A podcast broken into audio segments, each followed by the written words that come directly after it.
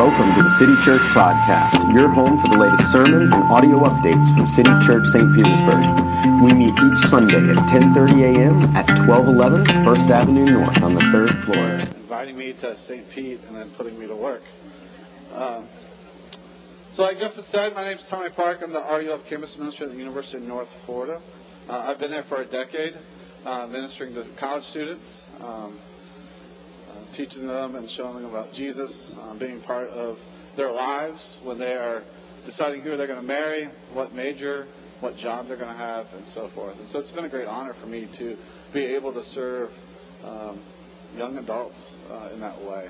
Uh, uh, a little more about me. I have three children, uh, Tilly, Asher, and Izzy. And I have one wife named Nikki. And so, and so, like Justin has mentioned, we are we've kind of officially made that turn of the year. Uh, we've made it through Thanksgiving. We've made it through Black Friday.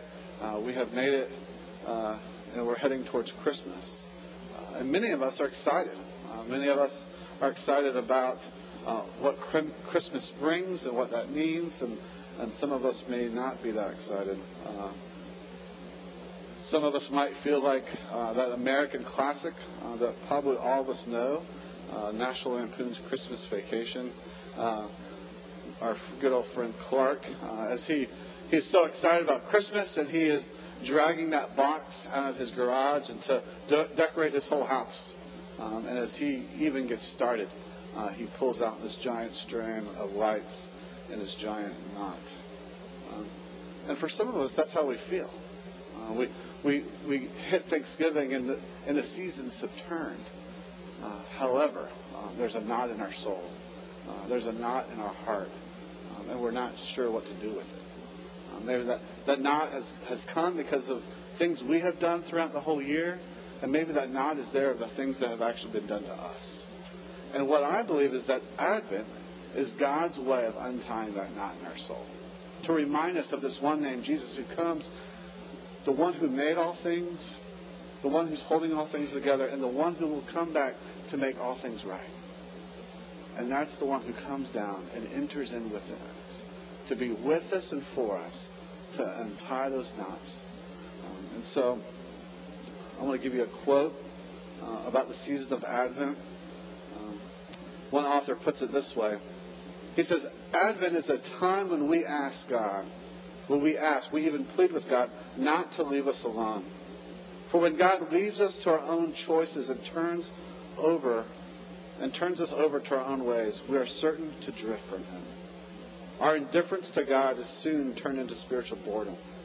A boredom that leads to spiritual dullness and to ultimately death of spiritual realities.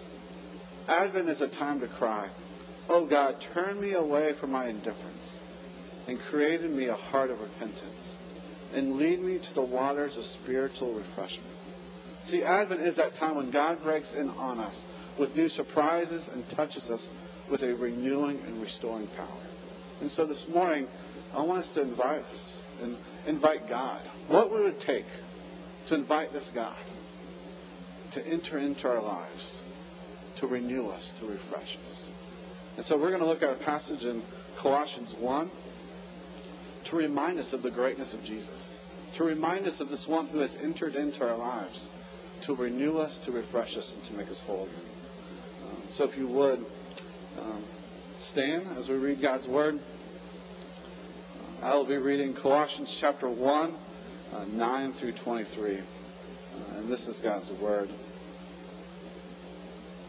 And so from the day that we have heard, we have not ceased to pray for you, asking that you might be filled with the knowledge of His will and all spiritual wisdom and understanding, so as to walk in a manner worthy of the Lord, fully pleasing to Him, bearing fruit in every good work and increasing the knowledge of God. May you be strengthened with all power according to His glorious might, for all endurance and patience with joy, giving thanks to the Father who has qualified you to share in the inheritance of the saints in light. He has delivered us from the dominion of darkness and transferred us to the kingdom of his beloved Son, in whom we have redemption, the forgiveness of sins. He, Jesus, is the image of the invisible God, the firstborn of all creation. For by him all things were created in heaven and on earth, visible and invisible, whether thrones or dominions or rulers or authorities, all things were created through him and for him. And he is before all things, and in him all things hold together. He is the head of the body of the church. He is the first. He is the beginning, the firstborn from the dead, and that in everything he might be preeminent. For in him all the fullness of God was pleased to dwell, and through him to reconcile to himself all things, whether on earth or in heaven, making peace by the blood of the cross. And you, who were once alienated and hostile in mind, doing evil deeds, he is now reconciled in his body of flesh by his death, in order to present you holy and blameless and above reproach before him. And if indeed you continue in the faith, stable and steadfast, not shifting from the hope of the gospel that you have heard, which you have been proclaimed in all creation under heaven, and of which I, Paul, became a minister. This is God's word, and it's given to us for our good. Let's pray. Dear gracious Father, we thank you that you are a God who enters in, a God who creates, uh, a God who, who is desiring for all things to be made right, and that you are a God who's truly with us and for us. And as we come this morning, and for as we have already repented, as we have already confessed, as we have already been reminded of your holiness, our whole, our our souls, our hearts ache because of what's not what's not right with us, what's not right with the city of St. Pete, what's not right with the state and even the world. We long for you to come uh, to make all things right. As we come and turn our attention to this passage, may we be reminded of your greatness. So we would be excited to invite you in to the very broken things of our world and our life uh, to make us whole again. And we just this in great and wonderful name. Amen. Uh, you can be seated. So this morning in our passage, uh, Paul uh, is going to try to get the Colossians. Uh, Paul is again a, a, pastor in the first century. He's writing a young church, and he is going to get this young church to to see the greatness in the all of Jesus and to rest in Him and rest in His sufficiency. And so this morning, as we do the same, we're going to let Paul remind us of that greatness and wonder of Jesus. And so what Paul's going to do, he's going to pray the gospel, he's going to sing the gospel, and then he's going to remind the Colossians of this gospel story. And so first, we're going to look at this prayer that Paul prays uh, to remind this young church and even us about the good news of Jesus. So again, listen to verses 9 through 14. Uh, and Paul says, And so, from the day we have heard, we have not ceased to pray for you, asking that you might be filled with the knowledge of his will and all spiritual wisdom and understanding, so as to walk in a manner worthy of the Lord, fully pleasing to him, bearing fruit in every good work and increasing in the knowledge of God. And may you be strengthened with all power according to his glorious might, for all endurance and patience with joy giving thanks to the Father who has qualified you to share in the inheritance of the saints, who has delivered us from the dominion of darkness and transferred us to the kingdom of his beloved Son, in whom we have redemption, the forgiveness of sins. And again, look at and focus on the verse 9. He says, We have not ceased to pray for you, asking that you might be filled with the very knowledge of his will in all spiritual wisdom and understanding. And here Paul uses three words of knowledge, wisdom, and understanding. He is trying to remind them um, of the very knowledge and wisdom that there is in the Lord. And the reason that he's doing this again back in Paul's day, uh, back into the first century, Paul, uh, there was these other teachers that kind of creeped into this young church, and basically saying, you know, you probably have gotten bored with Jesus by now, and what you need is Jesus plus this, Jesus plus this cool author that's now on the scene, or this new Instagram post, or this new well, he probably wasn't talking like that. Uh, but you get the point that Paul was warning this young church. What you need to continue and, and stay focused on is the very person of Jesus. So I'm going to pray that you will grow in his, his knowledge, his wisdom, and his understanding. That he wants us to grow in the very knowledge of God alone. He wants us to, to know what pleases him, pleases God, what, what he loves and what he adores and what he desires. And, and the point is this what Paul is trying to get us to consider is this if we know Jesus Christ, we know God. We don't need anything else, uh, any other techniques or experiences or therapies. In Christ, you have everything. See, the one thing that gets us excited about Jesus is Jesus himself. He is the one who gets us excited. He is, and, we never grow past this. We're always growing in the very goodness of Jesus. Um, in college, um, so I'm from Jacksonville, lived there until my college days, uh, and then moved to the great city of New Port Richey. Not many people would say that, um, but it's a great city. Um, but during the, my days there, I went to a small little Christian college, worked at a small little Presbyterian church, and, and a book radically changed my life. Was called uh, Disciplines of Grace by Jerry Bridges. And in there, what Jerry reminded me is that uh, even though I was going to this Christian college, and even though I was doing this and that, um, and I was in this Christian bubble in a sense, um, I thought that kind of this, uh, the gospel was the, the, just basically the ABCs of Christianity. Uh, that I was kind of growing in all this other stuff and this other knowledge. And what Jerry reminded me is that the gospel is actually the A through Z of Christianity. That I need to be preaching it to myself over and over again. Uh, back then, I was worried about these middle schoolers and these high schoolers uh, for them to get to know the gospel. I wasn't preaching it to my own soul, to my own heart. And what Paul is doing here is something very similar. That we need to preach the gospel to our own hearts and to our own souls and to our own lives each and every day. And what we see here, that this prayer here is that Paul is praying, is not just a prayer of knowledge or wisdom, but it's also a prayer of action. Um, again, listen to verses 9 and 10. He says, We have not ceased to pray for you, asking that you might be filled with the knowledge of his will with all spiritual wisdom and understanding, so as to walk in a manner worthy of the Lord, fully pleasing to him, bearing fruit in every good work and increasing in the knowledge of God. And see what happens here, he's praying for a knowledge that actually produces action, a life worthy of the calling. Uh, it's not a, a, knowledge that keeps you still, but a knowledge that keeps you moving.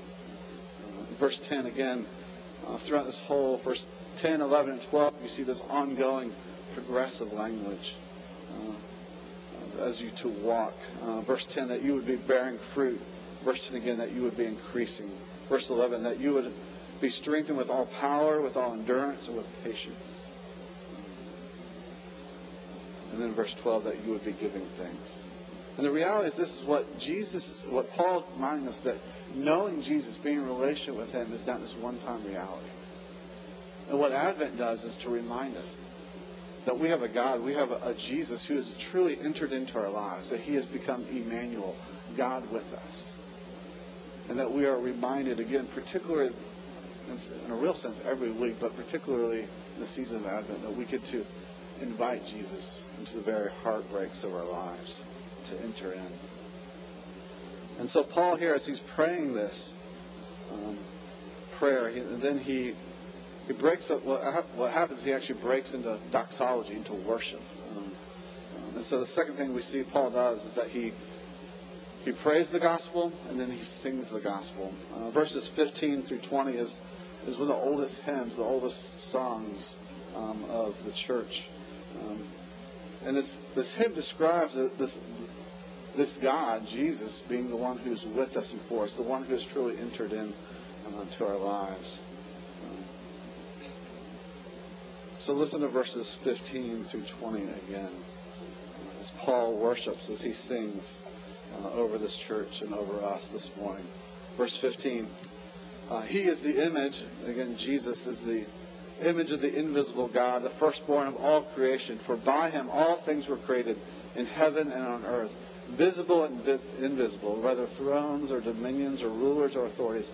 All things were created through him and for him. And he's before all things, and in him all things hold together. And he is the head of the body the church. He is the beginning, the firstborn from the dead and that in everything he might be preeminent. For in him all the fullness of God was pleased to dwell, and through him to reconcile to himself all things, whether on earth or in heaven, by making peace by the blood of the cross. See, what we learn here and what we can rest in is that this Jesus, the one that we just worship and the one who, who has entered into to our very world, is the one who is supreme, that he's preeminent. And so that we can with confidence, invite him into our lives. to take the very knot out of our souls, out of our hearts. So here, what Paul does, again, verse 15, we, we see that Jesus is the image of the invisible God, that Jesus himself is the ultimate picture of this God who, who cannot be seen. Uh, verses 15, again, he is the firstborn of all creation. And, and again, Paul's not talking about uh, physical terms of Jesus coming to existence, but he's talking of basically Old Testament language of, of Jesus being the ultimate person of rank, that he is the firstborn. Uh, he has all the rights and privileges of being that first one. Verse 16 By him all things were created in heaven and on earth, visible and invisible, whether thrones or dominions or rulers or authorities. All things were created through him and for him. See here, we're reminded that Jesus, the one who made all things, is the same one who enters in to our world. He was before all things. He created all things. Verse 17, again, he's before all things, stressing the reality that Jesus always existed. Verse 17, and in him and in him all things hold together. We see that Jesus is the one who sustains all things, that he's holding everything together. He's holding our good days and even our bad days. In verse 18, he is the head of the body, the church. See, here we see that Christ is the head of the church. He is our leader. He is the one who leads us, protects us, preserves for us, fights for us, nourishes us. Verse 18, that he is the firstborn from the dead, that Jesus' resurrection marked the very beginning of a new creation. Since Jesus has risen, and if we trusted him, we will rise as well. Verse 19, in him all the fullness of God was pleased to dwell. See, Jesus not only bears God's glory, he is God's glory. All of God dwells in him and with him. He's not just a piece of God, he is 100% God. Verse 20, and through him to reconcile himself all things. See, God became man that took on flesh and blood to enter into creation in order to reconcile with his creation. Christ comes to reconcile all things to himself, to put everything back. Everything that was undone there that we see in Genesis 3, Jesus comes to restore all things. He is the second Adam, the one to make all things right. And so here, what Paul is doing here in this hymn is that he's reminding us of this Jesus, the one who has made all things, the one who's holding all things together.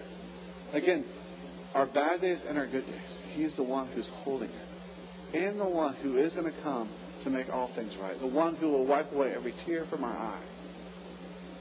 And this is the God who is with us. And this is the God who is for us. And so we see here that this Jesus, the one who's supreme, we can rest in him. We can trust him.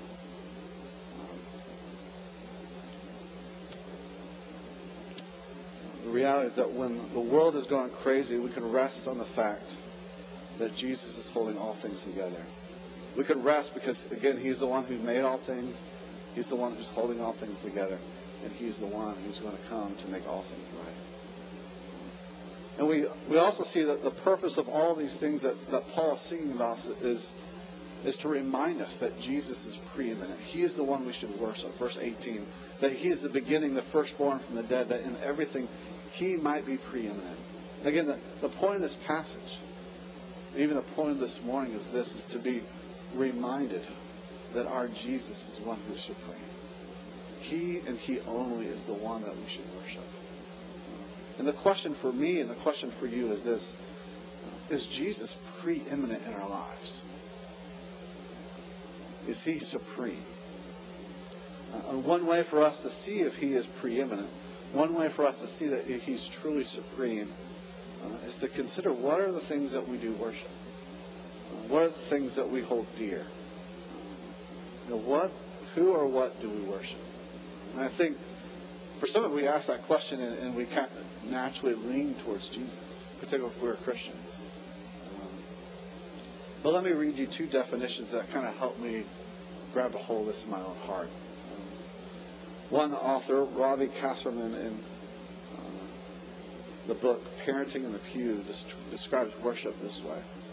Worship is not a refueling to get through, get us through another week. Worship is not a system of traditions built over many years of congregational life until everyone feels comfortable. Worship is not a time to unwind, relax, tune out, to take a mental vacation. Worship is not an hour of Christian entertainment. It's not what makes us good people, faithful Christians. Worship is the surrendering our souls to God, who is jealous for our attention, time, and love. And so the question for me and the question for you is this what are the things that we give our attention, time, and love to? And what Paul is reminding us here in this old old hymn is that our attention, our time, and our love should be toward, turned towards Jesus, the one who's preeminent. Um, my wife's pastor growing up, a guy named Oliver Clausen, wrote worship, describes worship this way. Worship is declaring with our lips and our, that God is more important than anything else to us. That He's our deepest desire and inerrant worth is beyond everything else we hold dear. So again, to help us kind of put us on the map of what or who we worship, let me ask you that question. Let me ask myself that question. Who or what do I hold dear?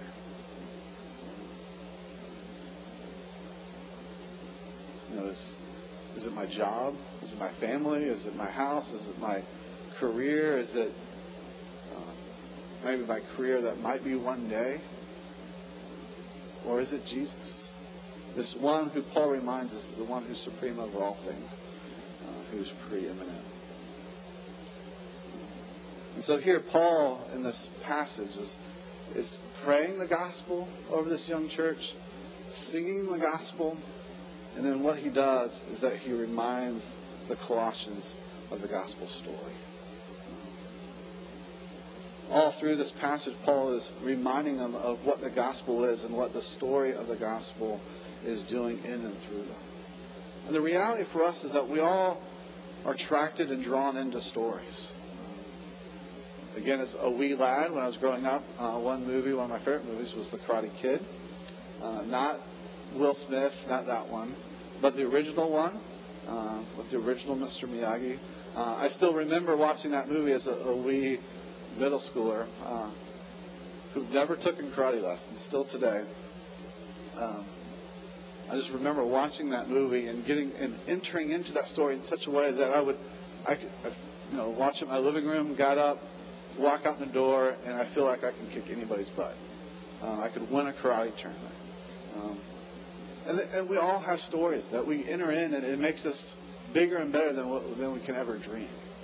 And what here, what Jesus is doing is is giving us the true story, the true story that that we are broken beyond imagining.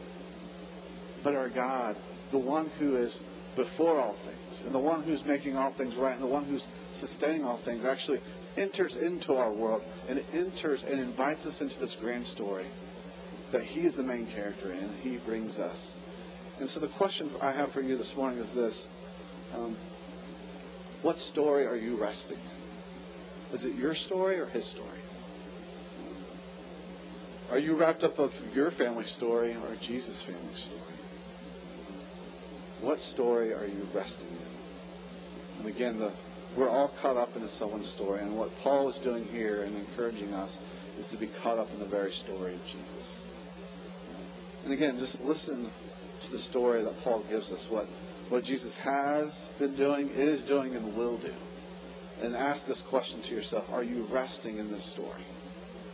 Verse 12 uh, Paul writes to the Father, who has qualified you to share in the inheritance of the saints in light. See, the good news of the story is that Jesus is the one who has qualified you to be part of this kingdom and nothing else. Again, think about that. The creator of the world has qualified you. I know when I talk to my own children and I let um, one of my children do something special, they, they feel special because dad's allowing them to do it. How much more as we consider that the creator of the heavens and the earth, the God who has made all things, visible and invisible, has qualified us to enter into this kingdom of his beloved Son. Verses 13 and 14 he says this Jesus has delivered us from the dominion of darkness and transferred us to the kingdom of his beloved Son, in whom we have redemption and the forgiveness of sins. Again, let me ask you this question Do you understand that you have been delivered? Again, not like delivered like UPS, uh, Amazon Prime, two day shipping, but you have been delivered from the dominion of darkness to the kingdom of his beloved Son that you are a brand new creation. The old is gone, the new has come. And this is your story if you're in Christ. Are you caught up in the story of God's saving grace, the one who has delivered you, transferred you, that you have redemption and forgiveness of sins? These are the things that should shape us and to make us as we continue through this world. Uh, verses 21 and 22. And you, who were once alienated, hostile in mind, doing evil deeds, he has now reconciled in his body of flesh by his death in order to present you holy and blameless and above reproach before him. See, the reality is this we, we spend a lot of time to present ourselves as, as good looking as possible. I wore a tie today, and I, I wore cool socks. I mean, you probably can't see them. Um, but I work hard to make sure I look good. Um, and I imagine that you do the same. But the story of the gospel is that, again, God, the creator of the universe, is working right now in this room to present you whole and blameless before Him. That He is what He is doing right now through your life, through your job, through your community here at City Church, uh, is that He is making you into what He's already declared you to be. And one day He will present you as whole and blameless. And that is good news. And the key part of the story is that he works us through his reconciliation, verse 20, by making peace through the blood that was shed on the cross. See, death brought peace. Death, his death particularly, was the one that brought peace and reconciliation. And again, notice it wasn't the death of ourselves, nor the death of those we struggle to love, nor the death of creation that fixes things. It is the very Creator himself. Again, the one who made all things, the one who is holding all things together, the one who will come back to make all things right, is the one who entered in, the one who called him, the one who became a baby, the one who took on flesh, the one who took naps, the one who got hungry, the one who lived a perfect life, a life that we could not have lived, not even on our best day, and the one who died the death that we, we should have died. Because of that death, we have reconciliation. See, the good news of the gospel is that our God, the God of peace, entered the very chaos of our lives to bring us reconciliation, to bring us healing, to bring us peace, to bring us shalom.